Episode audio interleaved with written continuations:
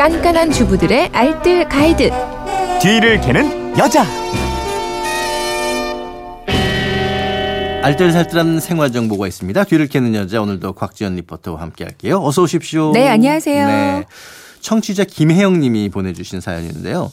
유통기한 지난 바디용품은 어떻게 버려야 하나는 제목으로 궁금증을 올려주셨는데 게시판에 네. 명절 선물 세트 보면 바디용품이 몇 개씩 끼어 있지 않습니까? 오늘 정리를 하다 보니 유통기한이 지난 바디용품이 너무 많이 나옵니다. 오래돼서 쓰지도 못하고 버려야 할 것 같은데 어떻게 버려야 하나요? 통은 플라스틱 재활용으로 버리면 되지만 내용물은 어디에 버려야 되나요? 그래서 이제 인터넷 찾아봤더니 변기에 버리면 된다고 하던데 이게 정말 괜찮나요? 이렇게 이제 물어봐 주셨는데 네. 정말 오래된 로션이나 크림, 스킨 음. 등등의 화장품은 가끔은 이걸 어떻게 어디에 버려야 하나 난감할 때가 있잖아요. 그러니까요. 일단 통은 플라스틱으로 분리배출 하면 될 것 같고 병은 유리병으로 버리면 될것 네. 같은데 유분 가득한 그 안에 내용물 크림이나 음. 색소가 들어간 립스틱 어떻게 버려야 할지 궁금해집니다. 그래서 이거 잘 버리는 방법 오늘 준비해 왔어요. 네. 사실 저도 이제 궁금한 게 이 부분인데 이거 내용물을 그냥 물에 흘려보내면 이거 분명히 오염이 될것 네. 같고 어 이게 그냥 통째로 버리면은 이거 재활용하기 또 힘들 테니까 그쵸. 좀 찜찜하고 어떻게 버려야 돼요? 일단요 병기에 내용물을 쏟아 버리면 정화조가 걸러져서 괜찮다 어, 이런 분들 있으세요. 것 같아요. 근데 화장품에 흔히 들어있는 형광증백제나 방부제나 계면 활성제 등등 그냥 흘려보내면 환경 오염. 네. 엄청 일으킬 수 있습니다. 그냥 변기나 개수대 물에 흘려보내면 절대 절대 안 될 것 같고요. 네. 이렇게 버려주세요.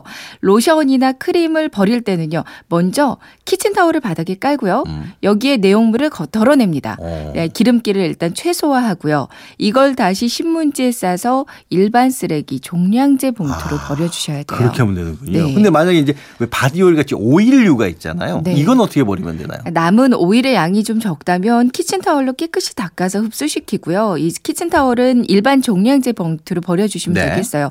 근데 기름의 양이 많다면 키친타월 한두 장으로 는 감당이 그렇죠, 안 안. 되거든요. 네.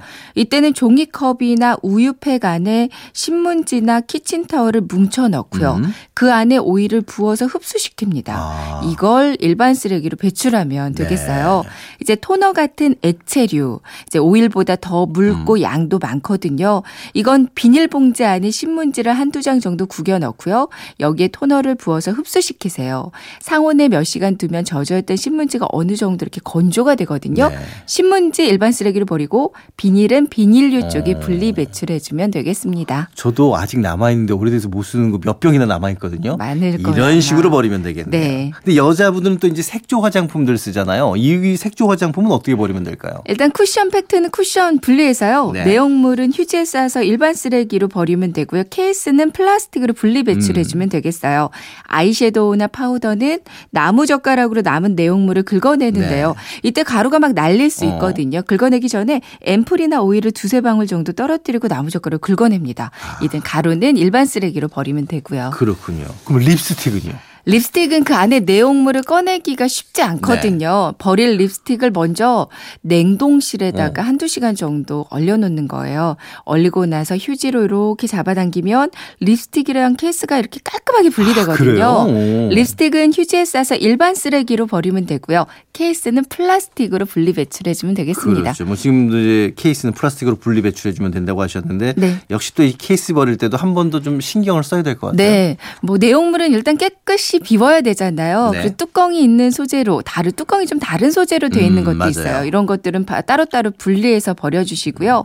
상표나 비닐 커버도 제거해서 배출하고요. 음. 뭐 무스나 면도 크림 등 가스로 된 화장품은 밑에 바늘이나 송곳으로 구멍 내서 가스를 빼고 네. 고철로 분리시켜 주시기 그렇죠. 바랍니다. 아우 이게 손이 더 가 이렇게 생각하실 수 있지만 우리가 손 한 번 더 가는 게 네. 환경을 잘 지키는 거니까 우리의 북극곰을 위해서. 그럼요. 네. 자, 오늘 내용 세 줄 정리해 볼까요? 네, 가루로 된 화장품은 오일을 한두 방울 정도 뿌리고 나무젓가락으로 긁어서 일반 쓰레기로 버리고요.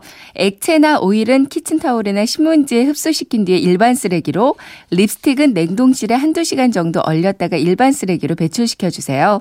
용기는 뚜껑과 다른 소재면 따로 분리하고요. 스티커나 비닐 커버도 벗겨서 분리 배출하는 게 좋습니다. 네, 알겠습니다. 지금까지 뒤를 캐는 여자 곽지연 리포터였고요. 내일 뵐게요. 네, 고맙습니다.